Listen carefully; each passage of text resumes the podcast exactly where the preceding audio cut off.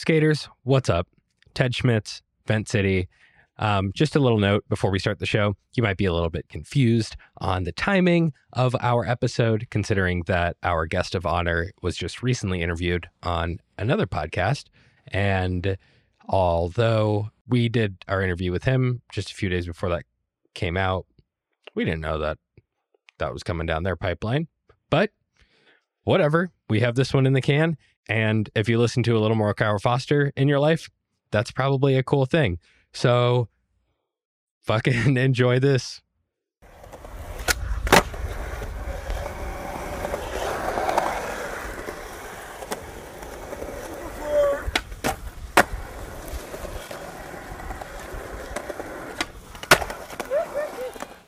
I pressed record after I talked, and I talked into the mic like it was the 90s. I think that was the first take I recorded for the new show. Straight to Spotify.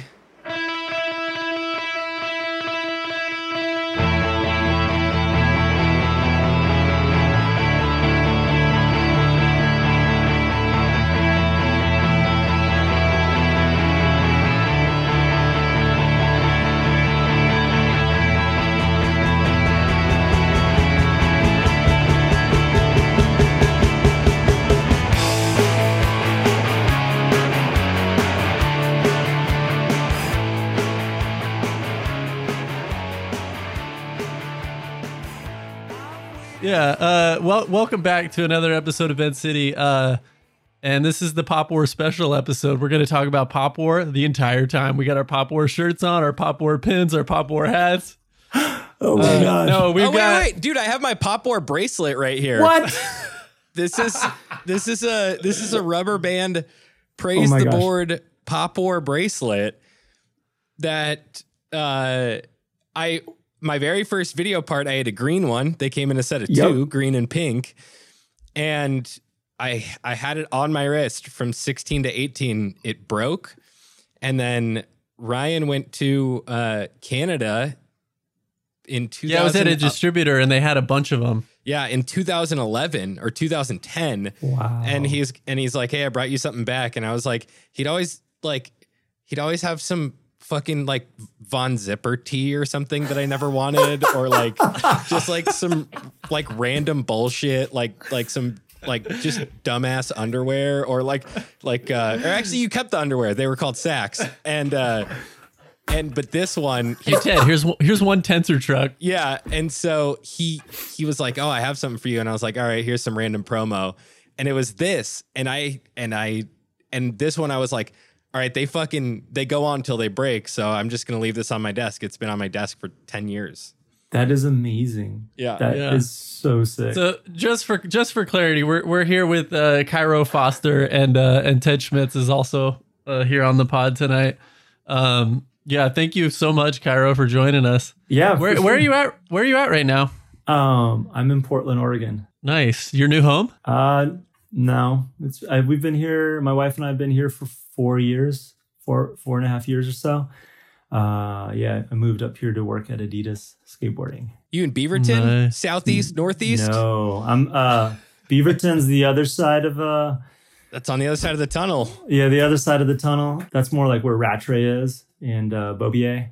Yeah. Um, but no, I'm in North Portland, kind of close to um, University of Portland. Uh, Portland's kind of like the new industry hub, huh? I would in say a lot of ways. like Or like uh, maybe like a second tier I. I feel like it's like uh, you know, there's like terms of uh, um, there's Silicon Beach, there's Silicon Forest, which is here, and then you know Silicon Valley is in the Bay Area. I, I feel like yeah, that Portland does fit that vibe of being like a second secondary like hub to skateboarding. It's it's a I think my thought process for kind of like putting into the universe of getting a a like full-time job within the skateboarding industry uh was to not move back down to Southern California because that's I was living in the Bay Area bef- when I was uh you know when I started out the beginning of this and I talked about Poplar. I was living in the Bay Area and then uh moved down to Southern California and started Pop War there or Populous and Pop War. So I uh moving to Portland was conscious to like not move back down to Southern California. I just wasn't really ready to move away from the Bay Area and go back to Southern California. So uh, we came here after we left the Bay Area and then moved to Colorado for a little while, where my wife's been living for a long time. Um, and then I was talking with a few people for probably like a year's time and ended up getting a job here in Portland. How did that work out? I mean, you, you is it like skating? You got to be like TM flow, and then uh, and then you talk to the TM TM. Um, I think it's funny. it's it's actually really funny. Um, as with anything, it's there's a there's a degree of like who you know and not not necessarily how well you know them, but it's like who you know and just like getting in front of the right people at the right time. So um, it was a long process, and I remember talking with uh, my first like boss, and uh, before I like started working at Adidas, and we had been talking on and off for maybe like six to eight months, and I was like, man, this is ridiculous how long like it takes. Like, I email, I would be almost religious, like email once or twice a week, follow up like, yo, what's up? How's it going? Just wanted to see like if you know we could talk a little bit more. And then it just ended up happening. And then now being at a company of this size for this long, I'm like, oh, things just take a long time. Like, yeah, there there are, there are a lot more uh, people involved in decision making. mm-hmm. So even if like my my contact really wanted me to work here, it's not instantaneous. It's not like I feel like when I was at Enjoy and working with Louis on and Bod Boyle on stuff, it'd be super easy. Could just like, hey, we want to get this guy on the team. Okay, cool.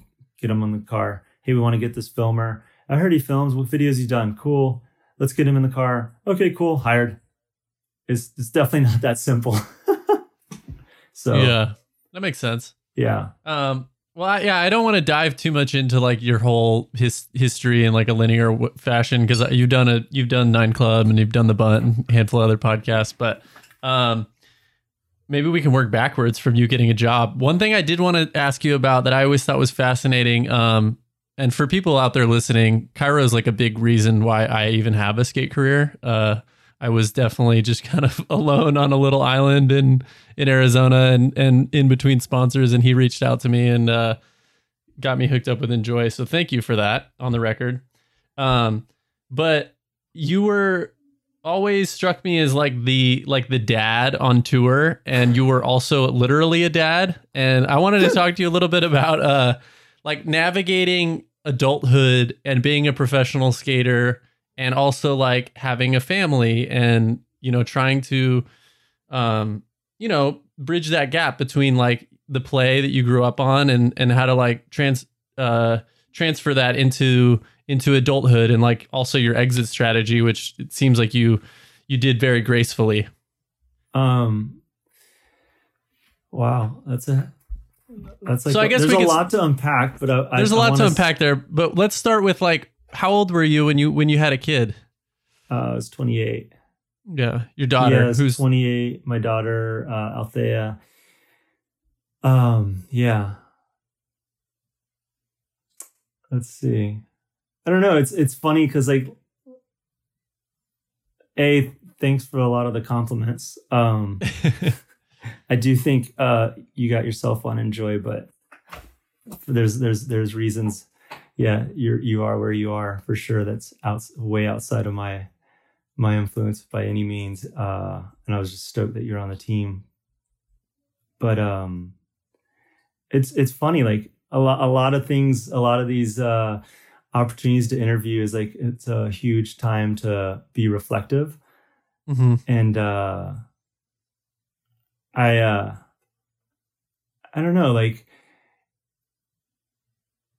it's like funny. I'm kind of like drawing a blank on how to answer like yeah so like i was i am a dad. Um while i was on enjoy i was still in my first marriage. And in when i look back on it like i spent a lot of time on the road because skateboarding is um it's this awesome addiction that I've like founded that I I didn't found find it. I I discovered it when I was uh you know like 13 So in a way, it it doesn't come first before my daughter, but it's just like it's that thing that you don't think about and you're just like, oh, I'm just gonna go. So I was just gone half the year, every year for probably wow. the first four or five years of my daughter's life, outside of when I had a couple ankle surgeries and sorry, no, 2008 was when I had the ankle surgeries. Oh, I guess yeah, 2008. So 2004 is when Althea was born. Um, so I was like traveling a bunch, and and the first year when I lived in New York, I remember I was discovering all these like issues I have with my ankle, and I was stressing out a lot and freaking out about living there and thought that I was doing it all wrong and I needed to move back to California. But like it was actually me learning to be a dad and like managing my time differently. Mm-hmm. Um, well, that to me like was the thing that that struck me. Like by the time that I had met you in San Francisco, you you seemed to really have like a handle on how to be a professional skateboarder, which is something that takes a lot of time and mm-hmm. and some people never really settle into that role and then they burn out very quickly. Um, but like something that I've understood from my own career is like it's good to kind of always have your like one foot out kind of on the ground to mm-hmm. keep yourself grounded and understand that like okay this is you know this is working for now and I'm kind of on the gravy train doing the thing that I love but like this this all kind of can come and go and and you see a lot of people burn out very quickly. Yeah, I think to, um to your point the thing that sticks out the most is like you see a lot of people come and go so I I just always I didn't want to ever take it for granted that I had this experience or this opportunity. So um I wasn't ever necessarily looking at it like this could go away at any time, but it was more just like, hey, look, like me and my career serves a place within like this whole realm of skateboarding. And it was always advantageous to not worry about like being on tour with someone that was better than me at I don't know, at nollie hard flips or better than me at nose Nobody's grinds. better than you at nollie hard flips. But you know what I mean? Like it's a I've been on thing. Some go yeah. sideways, some go straight up. It's apples and oranges. Yeah. They um I just try to be aware like you know, do your best job as possible while the opportunity is there for you. And that's mm-hmm. how I've kind of always looked at whatever job on top of being a professional skater that I did within like my career um, which even like I feel like to a certain extent like goes into being like that team manager. Like, and I would like I would export that that uh way of approaching it to everyone that was on the team, which sometimes like I would get like a short temper. I'm like, I can't believe you didn't bring grip tape. What kind of fucking idiot doesn't bring grip tape? You're a professional skater, like going off on like the the tiniest little thing, which sometimes I'm like, I see someone like Paul Shier as a team manager and he's super relaxed and can like roll with that stuff. And it's like laughable. But to me, I'm like, it's not so, I'm like less likely to laugh at that kind of oversight because I am aware, like, hey, this shit can just get pulled out from underneath you. And this free ride in the in this shitty ass van uh, to go to some dumbass spot that you've already been to before uh, that could very well disappear and you're actually doing this shitty ass commute because you can't afford a car to some dumbass job that you have to actually do overtime to pay your rent.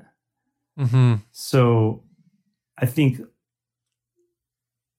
uh, sometimes maybe I'm a little too serious, but I was like, I, I think that I would use that seriousness on like how I approached being a pro skater and how I approached just like kind of managing the time and like skating with other people. Like I think over the years that I would try to find time to talk to like the homies, like, hey, what are you going through? Or like, or be a person to confide in, like, yo, you should pay your taxes, like, or you should be thinking about this shit because we're really like, if if you're in skateboarding in so many different ways, like we're really lucky. But mm-hmm. you're you're like kind of secluded and you're uh you're like you're stuck in high school still and you're not learning well, all this I mean, other yeah. shit. So then you're like, let's just have fun. So I like always wanted to like make sure, I don't know. Well, especially like a five years ago, like prior, um, 10 years ago, 15 years ago, prior to like agents and like a lot of people now have you know physical trainers they work with. They kind of work on the the the physical component with them, Mhm. and they've got people that help them with their taxes and manage their money, and you know so. But but definitely like you know prior to 10 years ago that was it was kind Oh, of yeah. a, a free for all you know like you're just on your own to figure these things out and if you can't if you can't navigate that you're just yeah it's You're not going to last very long Yeah. And Yeah. I feel fortunate like I was able to navigate it and didn't have an agent. And i did I feel like I did well in like the decisions I, I made. Um but it is good to have those people out there now. And I think um as skateboarding moves away or doesn't move away from being a culture or like a counterculture thing, it just gets more accepted as being a sport. There's more room for that support system to be in there. And it's Yeah. or it's, or it's more acceptable in the sense because like gone there's a there's like a level of professionalism that, that yeah comes with that yeah um i wouldn't and kind of like to your original question I, I wouldn't say like i looked at it like bringing some kind of like i don't know I wasn't like being like a professional in that sense but i don't know i just wanted to cultivate a a space or environment whenever we were on tour like for everyone to get their their best them out of themselves but Mhm. not like on a militant vibe. Like I've been on trips with people, and it's funny. There's some people that I'm like, oh, people call out uh, maybe like a Ty Evans being like militant or like super focused and driven to the point of like breaking people, but I really enjoy that. And then there's some people that like um go beyond that. Like I never really did that for myself. And at a certain point, you just got to know when to stop pushing people too. Like you can leave them there, but I'm not like trying to make someone break their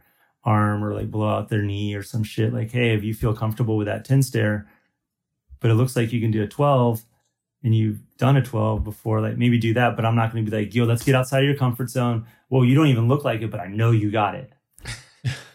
like it, it's a balance. Like, I don't know. I think I'm all over the place in answering your question. No, that makes sense. Um, no, and I, I mean, thankfully, it feels like skating in a lot of ways has like moved past the the incrementalism of like, oh, okay, you did it on a ten, do it on a twelve. Now it's kind of like, I feel like in a lot of ways, uh, companies are are wise to understanding the thing that their riders bring to the to the brand Yeah. and letting them kind of f- experiment and have a little autonomy and like doing things their own way. Is that would you say that that's pretty accurate? I think that's accurate. And I think at the same time, and this might be just like me being old speaking, because uh, I think at the same time, that autonomy allows people and skaters to get a little lazy. So, like, kind of going back to that thing about being on tours with people and not not stressing, like being on a Ruka trip and Leo Romero's grinding the biggest rail. I'm like, fuck, that's his shit. Like, I'm still here for a reason. Um, And you got a cover on that trip. yeah. sure, fair. But like I I'm like I'm all about making sure that each skateboarder is pushing themselves. And when I watch people skate on video or in person, you can tell like the energy they're exerting is like, oh, they're really trying or they're coasting. And so I think that autonomy does lend opportunity to uh, some people that I feel like are just super coasty because like Mhm. vibe vibe is essential. Like there are a lot of people that are really amazing skateboarders because they can see what possibilities are out there. So you kind of like have a playbook to a certain extent when you look on YouTube or Instagram or whatever. Like, oh shit, that that is possible. Like I kind of get that, but it's like, what's what else are you bringing to it? So sometimes people go too far, in my opinion, and they're like, oh, I got this unique vibe, and um, yeah, to, to me, I just want to see everyone pushing themselves. Like you could totally like subjectively suck at skateboarding, but if I'm watching you and I'm like, whoa, like I've never seen you do a varial flip, all you do are kick flips and you're trying a varial flip, I'm like, fuck, you're you're sending it. Mhm. Like it def- def- definitely doesn't need to be like a stair count by any means. Um yeah, and I think kind of adding to your point, like skateboarding has evolved to being everyone's really connected through social media and whatnot that you can kind of you can get your shit out there in in various ways so you don't have to conform so you're still like getting that coverage and and you're getting uh it's a little bit through likes and stuff, but like you're getting that recognition and that reinforce the, the brands are seeing like, oh, well, so and so's on this shit. This is their vibe and it's trending. It like does well. So like the kids know more than a company owner does because like everyone that's into it's just like, oh, whatever they're into, whatever this person particularly is doing, it, it speaks to me. So Mhm. um Yeah, it speaks to a market. Doesn't matter. Yeah. It's like I got the numbers. Yeah. I mean, the kids will Which is always have a interesting. better uh, finger on the pulse than the the the olds in skating. Yeah, yeah. for I don't sure. know about that though, because I mean, there's a good argument to be made that like gatekeeping is good because you see skateboarding that that is wildly popular on Instagram that you know we think is whack. Well, the olds Yeah, haven't I let it in yet, but yeah, they, I mean, they won't have industry support, but but but the contours of skateboarding will always be, as long as it's youth culture, will always be uh, designed by the the younger among us.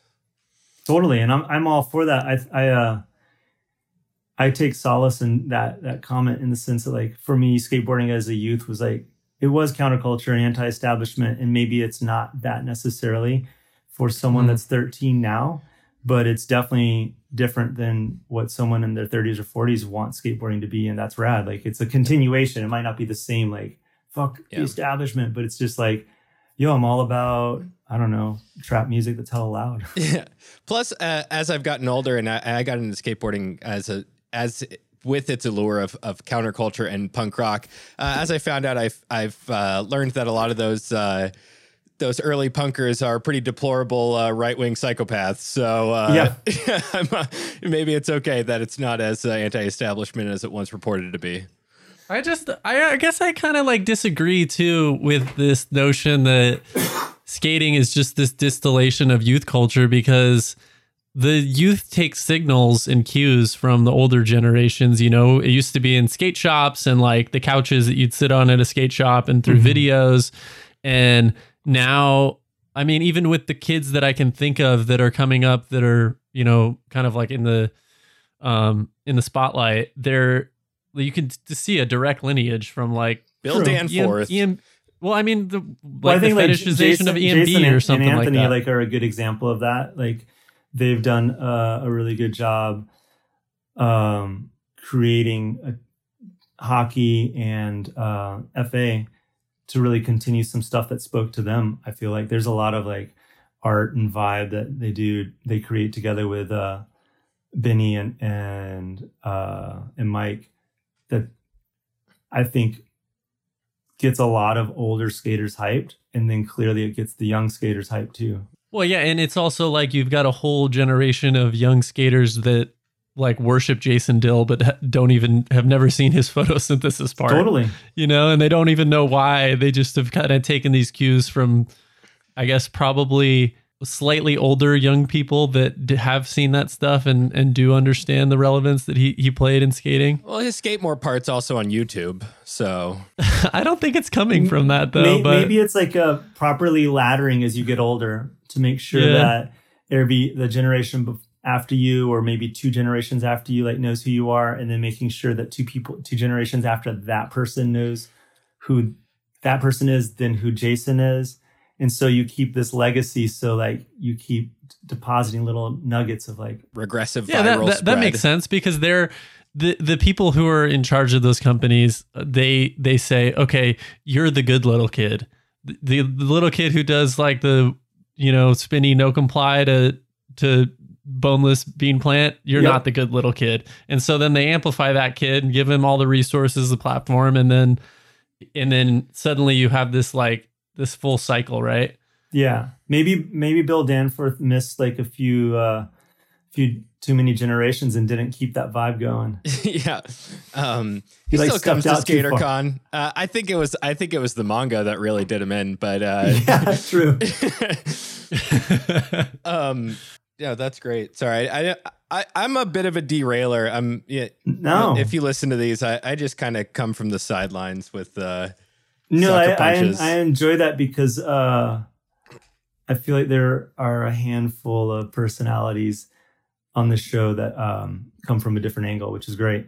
yeah. Only one of them is right though. It's me. I think Um, that's what Um, everybody says, though. They just say exactly what you said. It just comes out of a different body. Yeah, yeah, yeah. But they also all say that I'm right, which is the only reason I'm still doing this show. Um, fragile ego. No. I Um, do. I do. Uh, I think that uh, to jump back on topic, I think that the way that you were talking about like work ethic is real interesting because you always struck me as a guy who like worked really fucking hard, like broke tons of boards, got that gnarly bruise. How did you get the bruise tip? Oh, I just quick. um, I just clipped my heels skating the gold rail in DC. I Really? just- I, fell on my back. It was all it was. Trying what trick? Back Switchback Smith? lip? Nah, Bobby I, I got already- that. I know. Yeah. No, it was like back Smith on that first real tour But any. But anyways, yeah. So you with uh, you were- yeah. you were like a guy who worked really hard and you had a lot of injuries throughout your career it seemed like from my perspective at least that was later in, in your career but um growing up were who were the guys that that you looked up to uh, or women that uh that were they the guys that worked really hard or was it um you know this the the guys who kind of pushed on on style and vibe as you were saying Um, I don't know what Mike Carroll's work ethic is. I think he's just exceptionally talented. Um, as well as probably skated a whole fucking lot growing up. But uh, Mike and, and Rick, it's like uh, yeah, I would say Mike and Rick, and then everyone from the questionable video was pretty inspirational. Um, I don't know if I like look toward inspiration on like their work ethic. Like my work ethic's literally just from my like my parents. mm-hmm. Like I remember looking back in the day uh, in in high school and in middle school, hearing people get like, "Oh yeah, you got you got all A's, you got a hundred bucks from the parents." I was like, "Dude, if I got all A's, I didn't get in fucking trouble." like if I got an A minus, it's like, why did you get an A minus? What the fuck? I'm like, uh. So um, it's funny. Like there were a lot of things that my dad did that I fucking hated to do. Like Dads. I had to reconcile his fucking checkbook, and I never understood why. I had to like back then when I was back in the 40s. everyone under was a kid- 26 everyone Yeah. under 26 is like what's a checkbook totally like all this shit like when i mowed the lawn uh i made 10 bucks a lawn um i had to pay a dollar 50 to use the lawnmower and 50 cents to use the weed whacker. Like shit like that where i'm just like what? So whack. And then looking back i'm just like well and this is like the one thing my dad said all the time. He's like well if there's one thing i taught you it's like to be able to stand on your own two feet and like take care of yourself.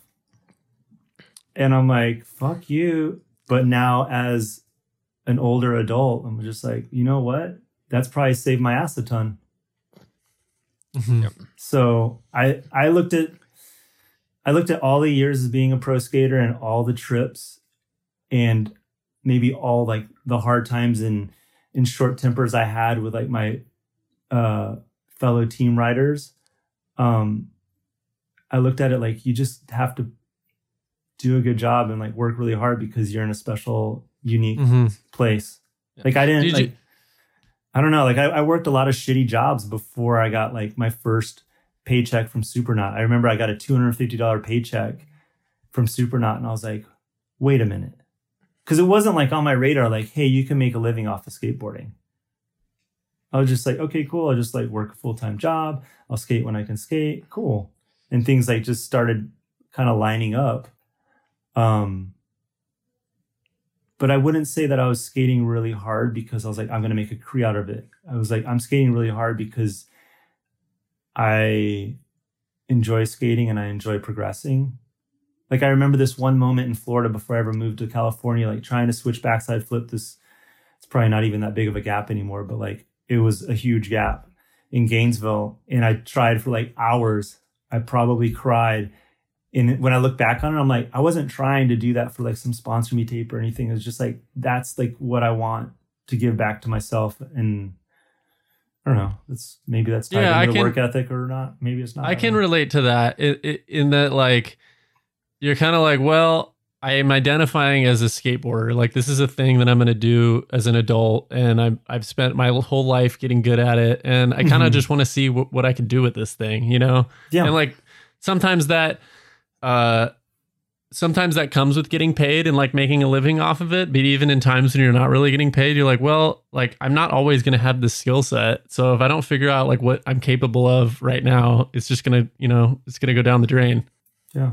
I don't know. When I go skate now, I, I like, I can't envision just like skating for weeks on end, months on end, and just like, uh, every sesh for the last two months has just been a fuck around sesh. Like, I'm like, okay, cool. I got to make sure I get this trick, that trick. Like, I feel sometimes like I sound like I'm a nut job, but I'm like, You ah. you try, you skate really hard still, try really hard tricks and stuff. not, not like dangerous or like high impact or anything like that. But I'm like, ah, I'm not gonna make a whole fucking like three. You're like calling up your coworkers and you're like, dude, I got this this six flat eight. I want to do gap nose grind. Let's go before work at seven. No, I just I don't know. It's uh, I don't. I guess I just don't want to give up on uh what skateboarding means to me.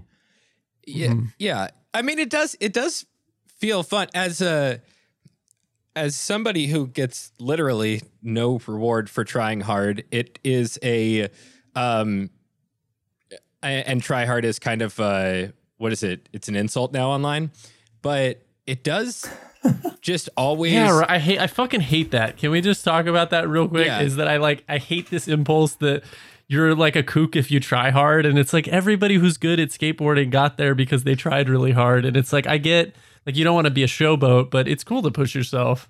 Yeah, Yeah. You uh, know? Well, yeah, and I think some people forget, but it's like skating feels fairly fun when it's a little bit louder and there's a little bit more wind. Just you know, relative to where you regularly stand, I feel like it it generally can you know, I, I don't know.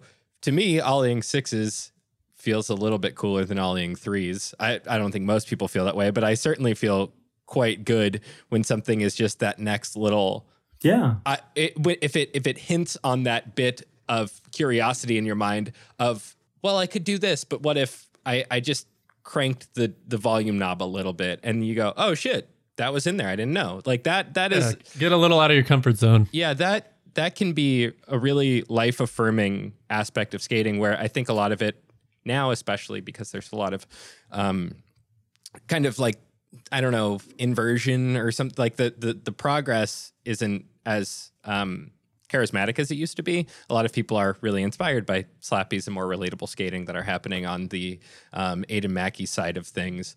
But um, but I but I think that yeah, just you know, it's like, dude, you're fucking Cairo Foster. Like, what what are you supposed to like? You supposed to be like a like a tired guy, like you know, fucking two years down I- the road. I don't think there's anything wrong with that. I just I say it a lot, but well, like the actually, older I those get- guys, those those guys are great because they push themselves really hard, Yeah. and it That's comes through in also the true, footage. yeah. So it's like they're they're not there's not like irreverence with a with a quote unquote tired guy. They're they're like guys that are pushing themselves really hard. It's fucking awesome. yeah, to and see that's 'cause part of it's the charm. Yeah, yeah, that's true. But but if you're, I mean, I'm not gonna I'm not gonna spend this whole conversation like you didn't nollie flip Pier Seven. I'm just so so. It's like you you can't have that inside your bones and then be like, oh, okay, I'm an industry guy now.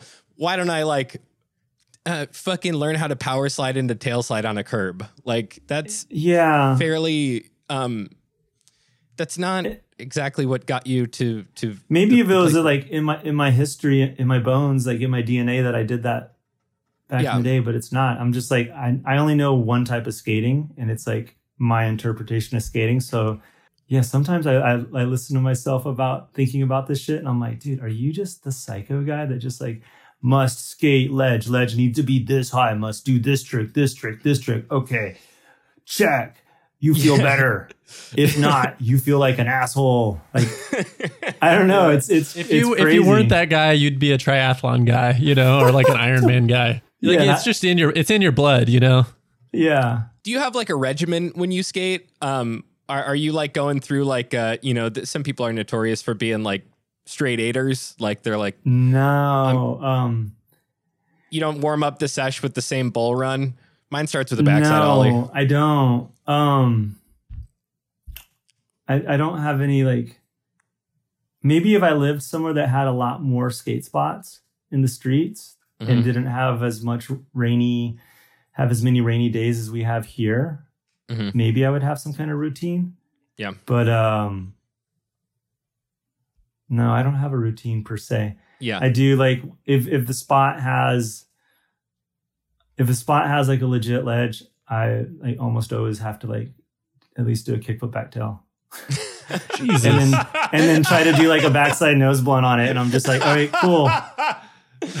oh, Cool. those are so fucking hard. And I've done But one kickflip back tail in my life. But I'm you get you have so many I have a other ramp. fucking tricks. I get I get I get switch flip back tail. You're right, but I've Yeah, only done one on. kickflip back Yeah, tail. Come yeah. on.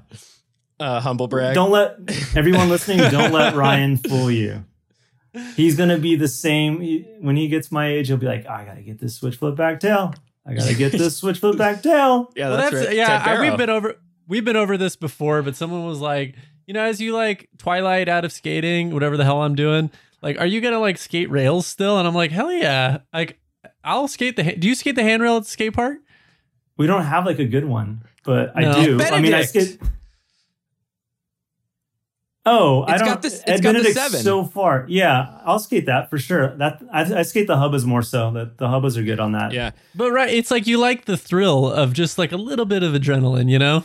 Right? Oh, 100%. Like, honestly, I wish there was just a fucking, if, if we're going to do skate park all the time, I wish there was just a dope ass fucking street plaza skate park so I could get my outledge fixed. I could get my like straight bar Outledge off. is such a terrifying my, my like, skate if for there's fun. a gap to rail option, cool. At the end of the Like day, if I, if I could just do the thing where I try to frontside 50-50, but my wheels get on top and I do a Oh, fucking yeah. briefcase off the side of it. Dude, we need to take a break. Ryan is the worst person on planet Earth to skate an outledge with.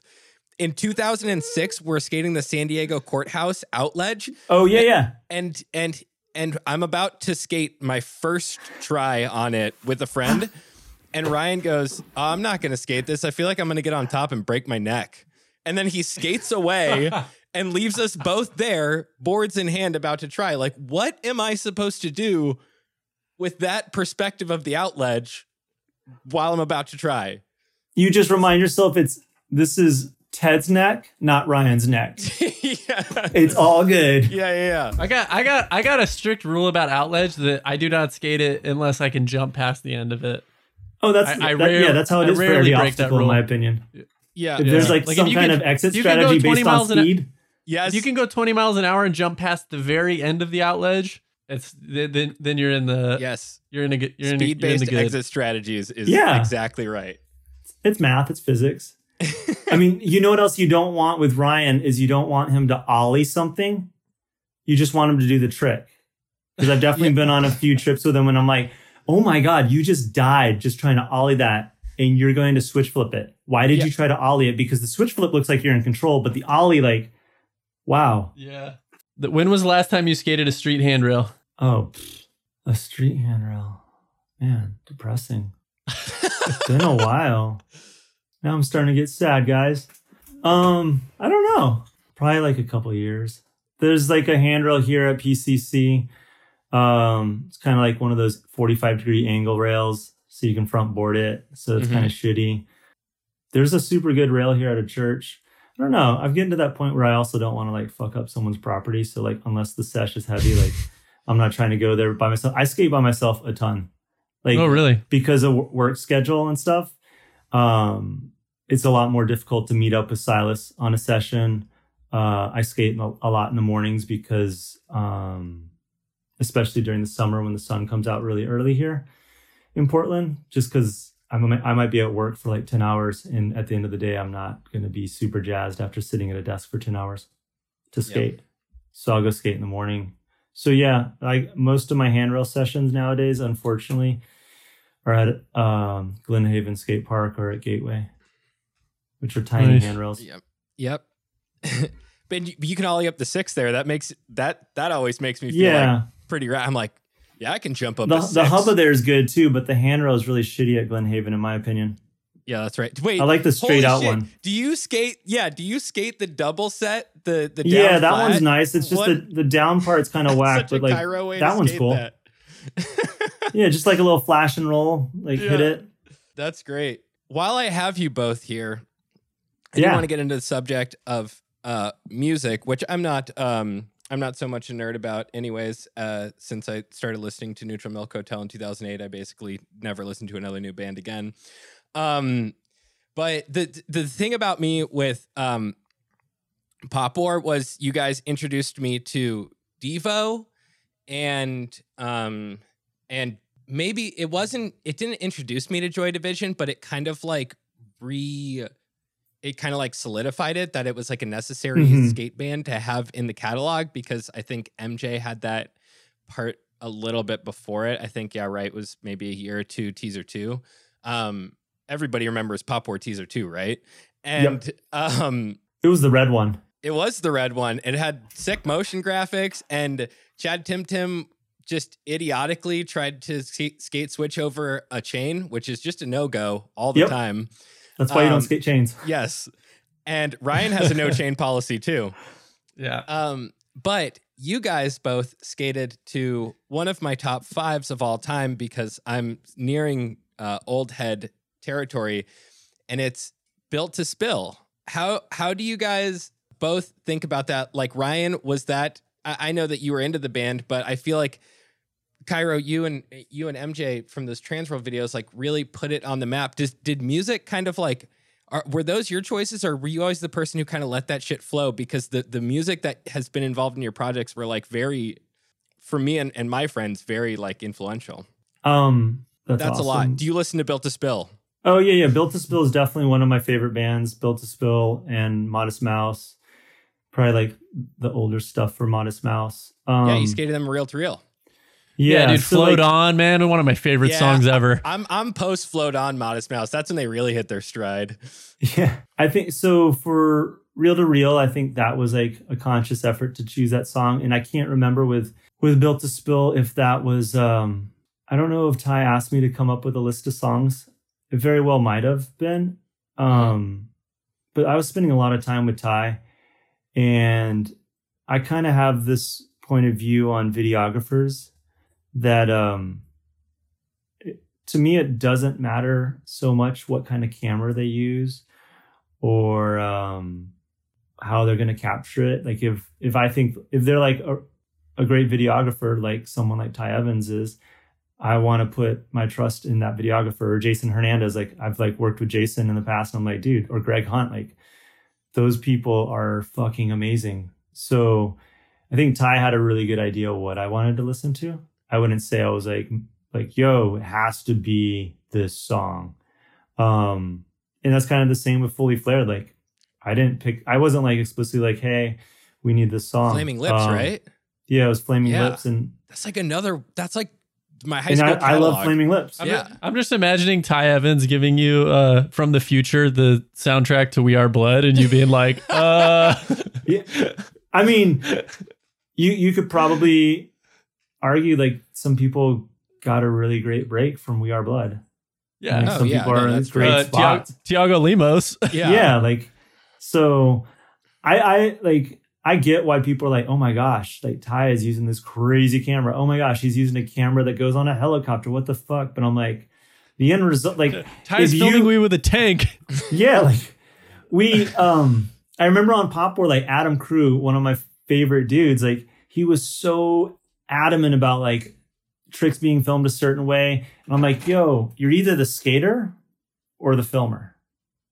hmm So and and some filmers film and they edit and and do the whole video. That's like someone like Ty. And I'm like, I'm gonna skate and I'm gonna work with Dan Wolfe and Ty, and they're gonna do this awesome project. And I'm gonna have full faith in that. And um, so long story short, like I didn't pick that song explicitly, but they knew Ty knew what I was listening to. Like the only only two songs I think I picked explicitly and was like it has to not even it has to be the song was maybe or maybe just one is like that uh guided by Vo- voices song and oververt Oh shit, dude! Yeah. You have like a fucking ten out of ten track record. i mean it's just um you know there's these bands you really get into so if you listen to them a lot like as a as a attentive videographer and producer director you're probably gonna be like fuck this dude is all about jane's addiction i'm gonna put that in there Yeah, yeah. And for the So- record, yes, I am going to bat for uh, Lonesome Crowded West era Modest Mouse. Yes. Same. so you're so, or actually, wait, I didn't. Sorry, I didn't hear Ryan uh, tell me about it. But I would like to talk about how you got into Built to Spill, or or or what your like music influence was coming from. I think the people that we looked up to were the same age, and No, I just did it because my brother listened to it, probably because Cairo skated to it. yeah, I think. It, I think yeah, it was right. like it, wa- the Shins and Sight Unseen and Built to Spill and Modest Mouse. Like it was all part of the same. Uh, all, were all those bands on Sub Pop? I, yeah, so the Um, Maybe. Shins were, but um, but Built to Spill was on Warner Brothers, and um, and I think that Modest Mouse is on Saddle Creek, maybe, but my brain's fried. Um, it's irrelevant. They were all part of the same like tweet. yeah, they're like the universe. same same vibe. Like when you said Neutral Milk Hotel, I'm like, yeah, Neutral Milk. Beirut is like a newer version of like those same bands. Yeah, It, it's just a, a a time that really speaks to me, and you know, outside of listening to like EDM or like house music, like that's the only other shit that I listen to. I'm just I always Whoa, go whoa, back whoa, to like, whoa! Record scratch. no, like it's Is- is crazy. Like a Diplo. I- yeah, oh yeah, Skrillex? I definitely both. Hell I'm yeah, all about Diplo and Skrillex and like Major Lazer and all that shit. Like Oh, that Major stuff's Lazer's amazing. sick. And then uh then it's just uh 90s, 80s and 90s like indie rock bands. Yeah. Like I'm gonna be in my 60s or 70s and just being like, oh my gosh, the first three albums from Built to Spill is amazing. Like Yeah. I listened to the Magnetic Fields Oh, and when I look back at like their first albums and when they came out, I was like, whoa, crazy. I'm that old now. yeah, yeah. That album's been out that long. I did not know that. And that's the same shit for like uh New Order. Like New Order is amazing. And I'm like, oh wow. You know, yeah, they're- I they're listen classics. to 69 Love Songs all the time. It's like one of my favorite albums. Yeah, it doesn't get old. Um, although I might be more of an eye guy these days. I don't know why. Um, but the good thing is Magnetic Fields has like a billion records, and so does Yeah. Guided by Voices. So you just can't Totally. finish them. Totally. Um, but more specifically, I want to talk about the Nollie Flip at Pier Seven and and kind of what that was for my generation of skaters um, and Mhm. kind of how you feel about i think the model that maybe we had a perception of you and skaters like you i'll, I'll tell you my experience of the nollie flip and and how it contextualized you in in our minds and and how you feel if that fits and and if going forward if we're in a similar place but basically we didn't we didn't discuss um it's time for some game theory, guys. yes Yes. so so it, it's very serious though because and and I'll talk about other tricks that are that are maybe like this these days. But when I started skating Christmas of 1999 officially but around that like late 90s ethos was coming into the early 2000s you were in one of the first trans worlds I had but somebody goes oh shit that's Cairo Foster. And this is like maybe after the reason a real to reel came out. I can't remember. Mhm. but they go I go oh who's that guy? And they go he nollie flipped Pier 7 and I go I don't know what that means. And it and it was just this like immediate defense of your character to establish you as an unquestionable like trustworthy solid pro.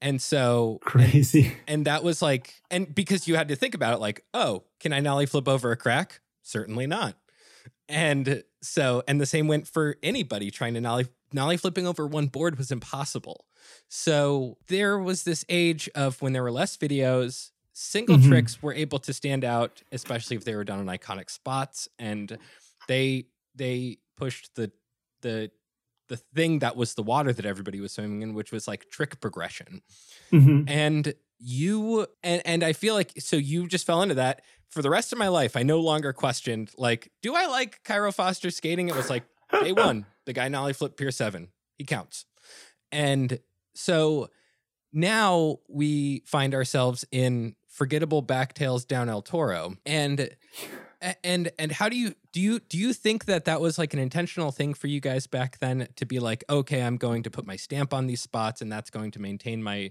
my portfolio or or Mhm. profile um and and and what do you think about kind of like the the name uh like names going along with spots now or, or do you do you feel like that's kind of like kind of out the door as our media habits have have kind of shifted there's a lot Um, there In, in San Francisco, there were a lot of spots that were like the proving grounds, like Wallenberg, uh, Bay Blocks, Pier Hubba. Seven, yeah, Hubba for sure. Like, I think like when I nollie nose grind at Hubba, um, the thought was like, how how high can I do a nollie nose grind? Like I've done it on uh, mini Hubba, which is just like an out ledge. Maybe I can nollie high enough to get onto that. And so like I think that spot definitely was was kind of like for like a decade or maybe longer, Hubba was like the tallest thing that you could do any trick down. yeah. So it wasn't like it wasn't like can I do this on a high thing? It was like can I do this on the highest thing in skating? Totally. So like that was one of the spots. And then like with Pier 7, um like I I have in like my like documented like skating career, like I have a relatively limited bag of tricks. So for me You have double set nose grind. You have uh, giant double set ollie. yeah. I know all the Cairo Yeah, like- tricks because he did almost all of them on the Oakland courthouse. Front nose, Yes. front tail, front nose grind, switch frontside flip, nollie flip, nollie heel. Yeah. Wait, you and front you're tailed you're a that? I front don't- boarder too. Holy shit! Yeah, so like um I think with Pier 7, like I really enjoyed going there once I garnered the respect of some of the people that used to heckle me when I first moved out there.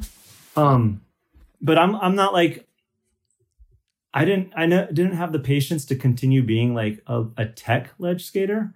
Like when I lived in Florida, I was like had a box and like learn all this shit and just like, oh cool, that's awesome. But I just didn't have that uh I didn't maintain maintain that vibe. And so at Pier 7, it's just like, oh, I want to be here. I want to skate here. It is like a hot spot. But I wasn't like, I'm like, what can I do here that's going to be gratifying? So jumping over shit was like the thing for me. And I'm like, oh, I wonder if you can go over the manual pad. Like, I suck at manuals. I can do like, I can like flip in or flip out of like a nose wheelie. That's about it. I like the Um, idea. I like the idea more of you just hating the spot because you hate manuals and you're like, all right, I'll just do nollie flip over the ledge. I'll never have to skate there ever again. Yeah. And I think another thing, like, um, And also, why nollie that time, not if many you nollie people- flipped it? what's that? why nollie heal it if you nollie flipped it? You already fucking broke Because broke it. just to, just to see if like uh if you could do the other version of it. yeah. What did Marcus Marcus McBride did a bunch of crazy tricks over that too? Yeah, Remember? he, he he nollie heel flipped it. He nollie backside heel flipped it. He Yep. tray flipped it. Oh, the nollie back heel. Yeah, that was amazing. yeah, I think I don't know if he switched backside flipped it. Like I did that and someone else did that. Um, he also backside 180 the larger bay block squares, and he might have and he kick flipped it as well. And that was like that kind of shit. Like really spoke to me. Like Marcus is a fucking G.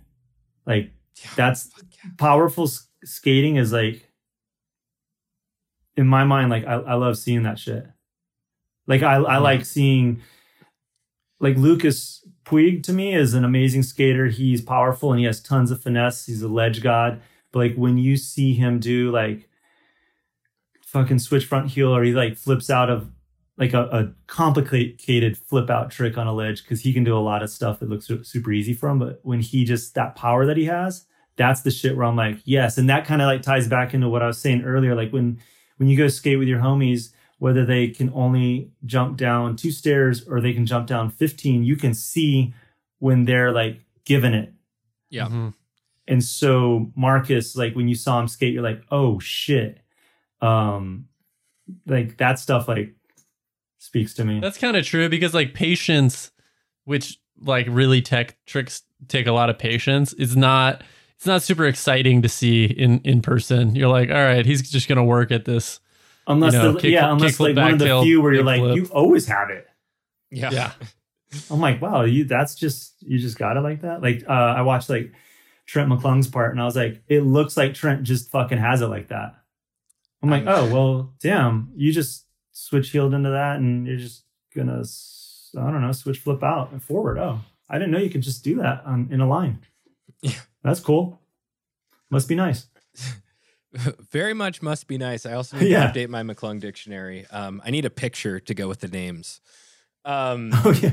uh, so, ha, like, so when you guys were doing that, right? Like, that's that's like progressive skating, right? For Mhm. for, for the age, um, and and I also would like to know how you feel rated over the ages, but um, and now we're in this place of like I said, forgettable back tails down El Toro, where the kind of like big, the big standout trick skater a la Carlos Ruiz kind of looks goony, and it did in 2006's Blinds What If, Mhm. but it also now looks exceptionally, you know, un- un- unfortunately, um, or maybe fortunately, I don't really care. Um, it it's kind of charismatically dry or something. How do you feel about when you see people who are doing progressive skating? Does it stick to you in the same way that maybe like you you think about um that how you thought about like putting those tricks down back then or are you kind of like you know, do you tune it out or how do you feel about that model shifting?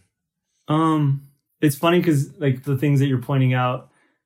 Um, You forgot the back tail, didn't you? How dare you? no, I know who I know who who it is, but part of me wants to just say it's like how it's captured and how it's broadcasted. I was gonna say because I, I kind of disagree with you there, Ted, because 'Cause, like, that maybe is forgettable, but it might have some more to do with the skater. Whereas like if if Tyshawn, you know, nollie flips over a trash can, everyone's talking about it in the same way they were talking about, you know, Cairo's nollie flip over Pier Seven. Like we Yeah, have but yeah- monumental tricks that are I still kind of shape shape shifting. I think if um, yeah, I think if Tyshawn backtailed El Toro, it probably would have been filmed by Bill. yeah.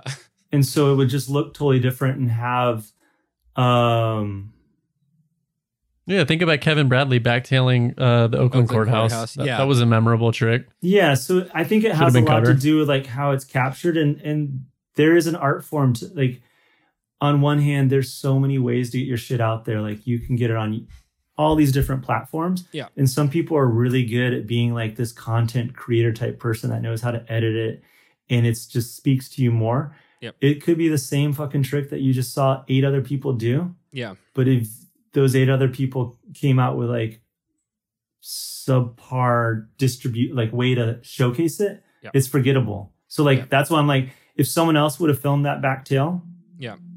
like if Ty would have filmed it or Chris Ray would have filmed it, hmm I think it would have been like, oh shit, like because and and that it's like this catch twenty two. That's the beauty of skating. Like some people are just like, I'm gonna do the most buck thing and just have one person do it or one person film it.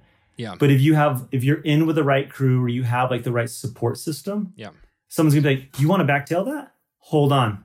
Call three people, get the angles. Let's fucking like you want to tell a story because that's the, that's another thing that I've learned through uh up to now is like you know there are lots of great companies that come out there into into the in skateboarding and, and like we love some of them we don't love them and then some stick that we never really liked at all but it's because they're telling a story so i think all these tricks that get done um it helps if there's a storyline to it and and it's hard to like really ex- explain what a storyline is for a back tail down el toro Yep. but it can't just be like yo did it Yeah. that, that's kind of my thought because I'm always going to remember that, but it's not going to be as impactful as I don't know Heath doing the lip slide down it. Well, he also took a van down it too, which kind of, you know, Uh, yeah, it adds to it. Like that's that's that, that adds to that storytelling right there, where you're like, okay, cool, like shit, yeah. like they raided the spot. Yeah. And not rated, but rated. How do you feel like over time, you know, there are there are many people who I think either do or do not get their shine. Uh, ha- have you felt like you're kind of like uh, one of the underground greats? Do you do you do you have a pulse on people's perception of you? Um, Such a deeply weird question to ask, Ted. It's absolutely weird, but it came from a Do you- friend, and I'm doing it. Cairo, do you feel like you're an underground great? um, I That's I one have- frame. Do you feel like I- you're one of the greatest skaters of all time? I don't know. I kind of I appreciate I've I've heard that a handful of times and I appreciate anyone that thinks that way. Um and I don't know, I don't I don't ever like look at it like I'm like this underground person. It's just like Well, not underground, but I mean, like you know, everybody has or oh uh, like a top, like yeah. whatever. I don't know. Mike Carroll's just always in the top five, but then there's this sub list of the people you always forget to put on your top five, where you're like, oh wait, that guy's also the best. Fuck, I forgot. Or you know, um, like just you know, in in the and in the in the way that we organize skating, do you do you feel like uh, your, your skating has been adequately revered, or that you have that it has not received the shine that you think maybe uh, was uh, is relative to the effort you put in? I I think it's been adequately revered above and beyond. Honestly, like no one no one owed me anything, and uh, any acknowledgement that I've received has been great. Like, um, and I, it's funny, you know, time time teaches us a lot of things, and like I've encountered so many friends and acquaintances that um, have come across like they had a chip on their shoulder or felt like the industry had slighted them, and whether the industry had like which I don't believe an industry can do, but like whether the industry like pinpointed that person in particular and was like, you're out. Yep. Um, I, I just don't think that kind of like attitude is appropriate. And it's like, it's like a victim attitude. So like any recognition that I, I've received, I'm like, oh, thanks. Like, and when I do hear, I've heard that before. And when I hear that, I'm just like, fuck, that even means something more that you like, you feel that way um, but like the biggest takeaways for me in reflection is just like if something I did like inspired someone, or like I remember back in the day when 411 would do these different segments, and like I was in maybe Hong Kong or China, and some, or no, I was in Thailand, and some dude, some skater was like, oh my gosh, I saw your top five book reads, and I read this one book, I read Siddhartha, and it fucking changed my life. And I was like, that to me, Mm-hmm. is probably more impactful than just like being like in the top five greatest skaters list. Ryan Lay is uh, the overground great of uh, Arizona skate history, though. I like the overground. Yeah, yeah. Let's let's lightning round these. Would you rather go down a double set or onto the down rail, like how you uh, do gap to grinds? Do I get to know how big this uh, double set is? Five flat five. Is it steep or is it uh You can fit both your trucks on the down bar with a foot on one side or the other. Shit? Pro- probably the gap drill. How does it feel? Uh, and this is uh, from my personal perspective. How does it feel when you do opposition research to uh, trying the Vans Slip on Pro? One of the greatest skate shoes of all time. oh my gosh, that is the funniest question. Um, when it comes to footwear, um, I just find the one shoe that I have access to, Yep. read, read, it's readily accessible. And um, once I find out that it's the one that works for my feet, I stick with it. So um, I haven't tried that shoe out and I haven't researched it. I am still riding Mark Suciu's uh, shoe that is no longer in the marketplace. I have 14 pairs on ice. Wow, that was a wonderful uh, company dodge. I like how you did that. do, do you pay attention to any smaller cult figure skaters? Uh, and I know it's sometimes hard to keep them to get them off the top of your head. Mine's Jesse Lindloff, although now he's been on the scramble, so he's a little higher profile. But um, is there anybody who's uh, not in the not in the big scene that you are just overwhelmingly stoked on? I wouldn't say they're not in the big scene. Like I like Jack O'Grady a lot because he fucking goes for it. Yep. Um, Also a scrambler. yeah. And I like I, I did like Ducky when he was on there. Um, shit. No, like Cairo's like, nah, I got pretty normie opinions now. yeah, He's like, like, I like Andrew Reynolds. Uh, no, no, like and You say no. obviously no no no yeah i do like i do like i do like the boss um frog video was dope The frog video was dope. The one by Daniel Dent, Crazy Frankie, and Nick Michael. yep Amazing. yep i was talking to uh uh i was talking to a homie they're like i don't even know who these people are and i was like you don't know who these people are i was like it's frog skateboards he's like oh i heard of them i heard of them i know who they are Yeah, yeah, yeah. Oh no, no, no! I, I know. I, I got a couple of their CDs. Uh, but yeah, yeah, for sure. What was the better filming experience, and what is the better video, real to reel or fully flared? oh wow i would say better filming experience was probably real to reel because it was a lot more relaxed Mhm. and then better video overall fuck I was just gonna say I got a good anecdote about real to reel because that was one of my favorite videos growing up. And when I rode for Rasa when I lived in SF, I skated with Nate Jones a little bit. Mm-hmm. Um, and he was kind of like right at the very end of his career, and iPath had been sold to Timberland, and he was trying to sort things out. Was really stressed out, but uh, I was asking him questions about that on a trip, and he's like, "Oh man, I hated that video." He's like, "We used to call that video fake to fake." I was like, Wow. "No!" You know, like Wow. watching, watching, especially his part in that video felt so organic and just like authentic SF street skating, and to hear it from him, I was I was blown away. Oh, it's Uh, interesting. I wonder if he just felt. Did he ever like uh ex- expound on that? Like, did he feel like it was fake to fake because there's so much like production built into it to like make it what it was? Yeah, and I think that's probably a common sentiment. Like, because as skating gets a little more institutionalized, like you look back to the videos from you know yesteryear, and he. I think when we were talking, he was like, "No, like Eastern Exposure was such a like sick classic video, but it's so disorienting for me to hear that like, oh, Real to Reel was like the the We Are Blood of its time to him." Yeah, because I'm like reel to Real would be the Eastern exposure in, in this comparison between yeah, uh fully, Fully flared, flared, and Reel to exactly. Reel. Real, real. But now, Yeah, 'cause, like- Fully Flare has now had adequate time to age, and so Yeah. we can kind of look at them on, you know, and just how do you, you know, it informs your video taste. Maybe you just like stuff from when you were younger, but you know, Fully Flared I- isn't like the new thing, you know. It's Yeah, 10 no, I. I don't even know if I can answer properly aside from like the the length of fully flared has prohibited me from watching it in its entirety. Honestly, beyond like our uh, premiere tour, but it like it has so many amazing memories attached to it, so it's like got a special place for me. But like real to reel is so much more tangible to watch because it's shorter. The production value is a completely different ballpark than something like fully flared. Yeah. But I that that's why I can I can stick with the beginning part where it's just like more enjoyable because it was it felt more natural. It was literally like not that we didn't just get in the van and fucking do it, but like and I enjoyed the grinding it out with Ty, but like it just was a much more in-depth, involved project.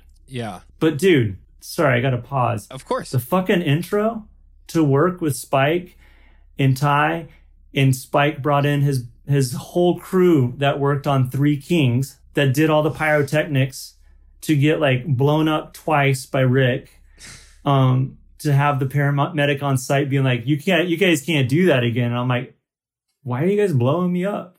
Um, that is, and to, and to have when they did Jackass 24 Hours on MTV, Mhm. um to watch that intro play in Times Square, that shit like that's a memory. Like I could sell all my skate paraphernalia, get rid of it, whatever. That's some shit that's singed in my head. Just like more, maybe more so than all the trips.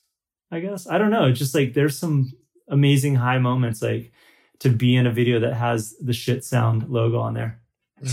yeah. Like I don't know if I don't know if like the younger generation of people who ride for Girl and Chocolate when a video comes out and has that on there feel like that's that thing. But when I saw Mhm. that, and I'm like, oh shit, you have arrived. It's the yeah. It still makes me uh, uh, feel a certain type of way. Yeah, and I'm like, what? Yeah, that's great. And this is my actual last one. Mark Johnson said that you and he got in a fight, uh, but it's not elaborated on uh, during the fully flared years. Did you punch Mark Johnson? No, no, it was. uh It's funny because someone when that interview came out, my friend Joey Abarca, he like texted me. He's like, "Yo, um, Mark said you guys got in a fight," and I was like, "Oh," and then I read it, and I'm like, "Oh, it's super chill." No, I mean like Mark was going through a lot of things, and it was just like a yelling match. Like I've never Okay, gotten a yeah. physical fight with anybody except for maybe my like super good homie Dan Libby. Who won? Uh, it just got broken up. We were just being assholes. I think Lance Daw- Lance Dawes was on the trip, and he's a good like uh, uh, instigator to a certain degree. So we just like got into. I almost got in a fight with John Newport on a pop war trip, but I've never like gotten enough. you wanted the nollie back 5 0, and then he got it. No, he just he can be annoying, but I love him. All right, Ryan, you got stuff? I got some quick listener questions. Let's just buzz through these. So, Yeah, yeah. so brief answers. Do you have a SAG card? Screen Actors Guild. Oh hell no! I don't know why they asked that. Maybe because uh, I was like SAG, like that Peter Smolik thing, like no SAG, no drag. Yeah, you got Sagware? Yeah. No. Uh, Spike Projects, I think there's a rumor about them being kind of like, you, you know, working towards union credits. Mike Munzenreiter asks, uh, what about switch hard flips? Did you ever do any switch hard flips? I Oh, only yeah. remember nollie hard flips. Oh yeah, I In definitely what? did some switch hards. I could swear I'm. I think I have them somewhere on like probably like a Thrasher video or four on one or something. It's like, dude, the the switch hards and the nollie hards, they're full SD. Like respect to troubleshooters and all that crew. Like that's that's how I do them. The nollie backside flips too. You just Mhm. like which way is it flipping? It's flipping. I was thinking Don't of a switch trip. frontside flip actually from real to reel. Yeah, the, well, there was the switch frontside flip over bay blocks, uh, or across the bay blocks gap. Did you switch Yeah. ollie up on that, or did you ollie and then? Switch ollie up. Wow, Switch hang up a bunch of times. no shit. I bet. Ask him if Jimmy Origi is genuinely annoying as shit, or if it's mostly just for his show, or mostly just for show. Uh, I mean, it depends if you're on the receiving end of some fucking harsh shit. I'm, Yeah. I think it's I think it's pure comedy, but I've definitely been on the receiving end, and so is everyone that uh, that goes on a Ruka trip, as well as uh, I think it was always a special initiative by the crew, and I wasn't like in on the the harshing crew, but like it would be like uh, Leo and Jimmy, and uh, in later years Dakota, but to really fuck with media. Mm-hmm.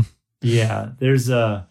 I think almost every photographer has been broken down on a Ruka trip when Jimmy was was running running the game. Jim T asked about the the horrific back bruise, but we already went over that. What about where's Paul Sharp now? Paul actually is living in Jacksonville, Florida, where I used to live.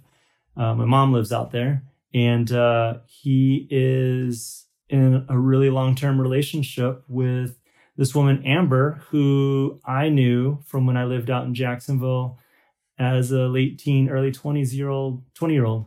So that's amazing that he's dating her and living out there. That's rad. That's awesome. I love I love Paul. Sharp so much. He's the shit. legendary uh, Nollie and Nollie half cab guy. Mm-hmm. Tilt mode part sharer, right? Yeah, dude, he's the whole reason I'm here. Super not. Bucket list tricks. bucket list trick? Oh, land a fucking backtail kickflip out. Dude, I've been That seems impossible. I can like land on them, but like I'm not rolling away. Like when I when I did like back Smith kickflip out, I was like, that's maybe the closest I'm ever gonna get to the back backtail kickflip out. dude. Like I know I can do it. I just don't have the patience. Like I'll I'll start trying it. And I'm like, how the fuck does T Bled always always got he's got that shit on lock. it's the wax. It's when when the barracks started coming around, people started to realize that if you just cake shit, you can stand on the tail slide like you're in tail drop. That's I swear to God. That's do you like, think K-Bron uses a lot of wax or he does does he use Everslick? I don't know. Let me ask him. I definitely fuck with wax. Thanks, Kevin. You're the best. Somebody was saying, you know, you can't. It's not good to to take examples from the absolute freaks who are just like on another level. You're not. You can't have access to them. And uh, Kevin Brown is one of them. Yes, I back that theory because K-Bron is the shit. Yes, that's absolutely Uh, true. All right, favorite food truck in Portland. Favorite food truck? Pizza. There's like I don't even know the name of it. This pizza food Pizza cart truck. down the street from my house. Pizza. You fuck with sizzle pie? I do, but um, red sauce pizza. If we're gonna go to like a pizzeria, red sauce. That's where you gotta go. All right. Back it. What's what's the last music you bought? Bot. What the fuck is this? I was gonna say- I doesn't- know my bot. I'm like, uh, I feel started bad, like, following- Spotify subscription, ten ninety nine. Damn, last music I bought. Yeah, Spotify, iTunes, really great way to support artists, Ted. Yeah. Dude, honestly, I can't even remember the last music I bought. I like went and saw Built to Spill play. That's kind of like buying music. Yeah. I uh, bought tickets to see the Lemonheads, but they had to cancel because of COVID. And then I have uh, tickets for the Avett Brothers, and that got moved to October. So All right, last question. When he turned, ooh, Mark Nichols, when he turned Yes. pro for Supernaut, he never had a pro board drop for them. Was Yep. making the switch to Mad Circle the reason? Also, how was it being part of Mad Circle at its peak? no, so so five boards got made from Supernaut. I think they were at the trade show, and then the reason I left is because we had agreed upon my salary being one thing, and then it changed, and I kind of was just like bummed. I was like, "Yo." We like basically shook on it, like this is what we were doing, and I just was like, maybe, maybe in in hindsight, I was a little short and was just like didn't didn't want to talk it through. But I think I also felt like my time with Supernaut had kind of run its course. And I was like, I think I need to see what other opportunities are out there. and then so I got on Mad Circle and got on after Five Flavors came out. So that's always good when you don't have to film a video part. Kind of like when I got on Enjoi, I didn't have to film a video part because Bag of Suck had just dropped. Dude, Oh, I'm mapping it all out. What company is going to drop an awesome video and needs like someone that's turning 44 this Saturday to be on their team? Oh, happy birthday. Damn. Happy So, birthday. um, thanks. Sour. Um, they just dropped Solution 2 like six months ago. boom. Do you guys need someone approaching 45? You're right. They Um, put out videos like every six months that are amazing, though. That's they true. do. They do. Gustav Tønnesen, also an unbelievable, remarkable person you cannot take any advice or examples from. Yeah, he's uh, amazing. Like I got to skate with him, go on a tour with him, and I was like, wow. I don't think I could skate around talented. him. It's awesome. I I just have to watch. I mean, yeah, that's the thing. It's awesome to skate around him, but you'll be like, fuck, did I skate this whole week? I didn't. All right. Well, that's that seems like a good place to wrap things up. We're right at about an hour and a half. okay. Awesome, Cairo. Thank you so much. Uh, anything you want to plug? I mean, you don't really have anything to plug. Keep skating. If it's fucking, if it makes you feel good, keep skating. Whatever that that means to you. Like if it means skating every damn day, every other damn day, every damn week, I don't know. Like just don't don't turn your back on skateboarding. Keep the relationship healthy with skating. Yeah. And that's like, I don't know, it extends in all different ways. Support your local shop, support your like large companies, just whatever it takes for you to fucking keep skating. I think that's the most important thing. Yeah. Rad. I support doing it Sweet. without laces. Really? Really? I mean, we The- do have a nice slip on. I am. I imagine it's probably. uh, I every skate shoe out there is a good and fine and wonderful piece of footwear. There is just one that is um, crafted by the gods for the human foot. There's just only one. Um, no, thanks for letting me be weird. no, I love it. It's awesome. Thanks for the opportunity, guys. All right. Take care, Cairo. All right. Thank you. Bye bye. Thank you. Bye.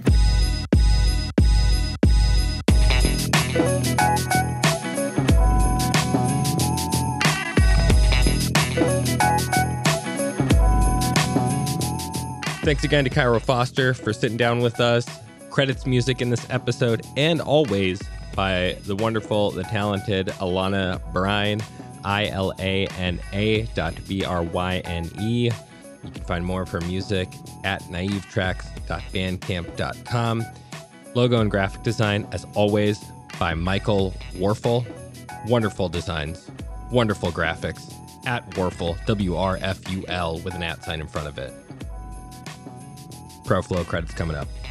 Birds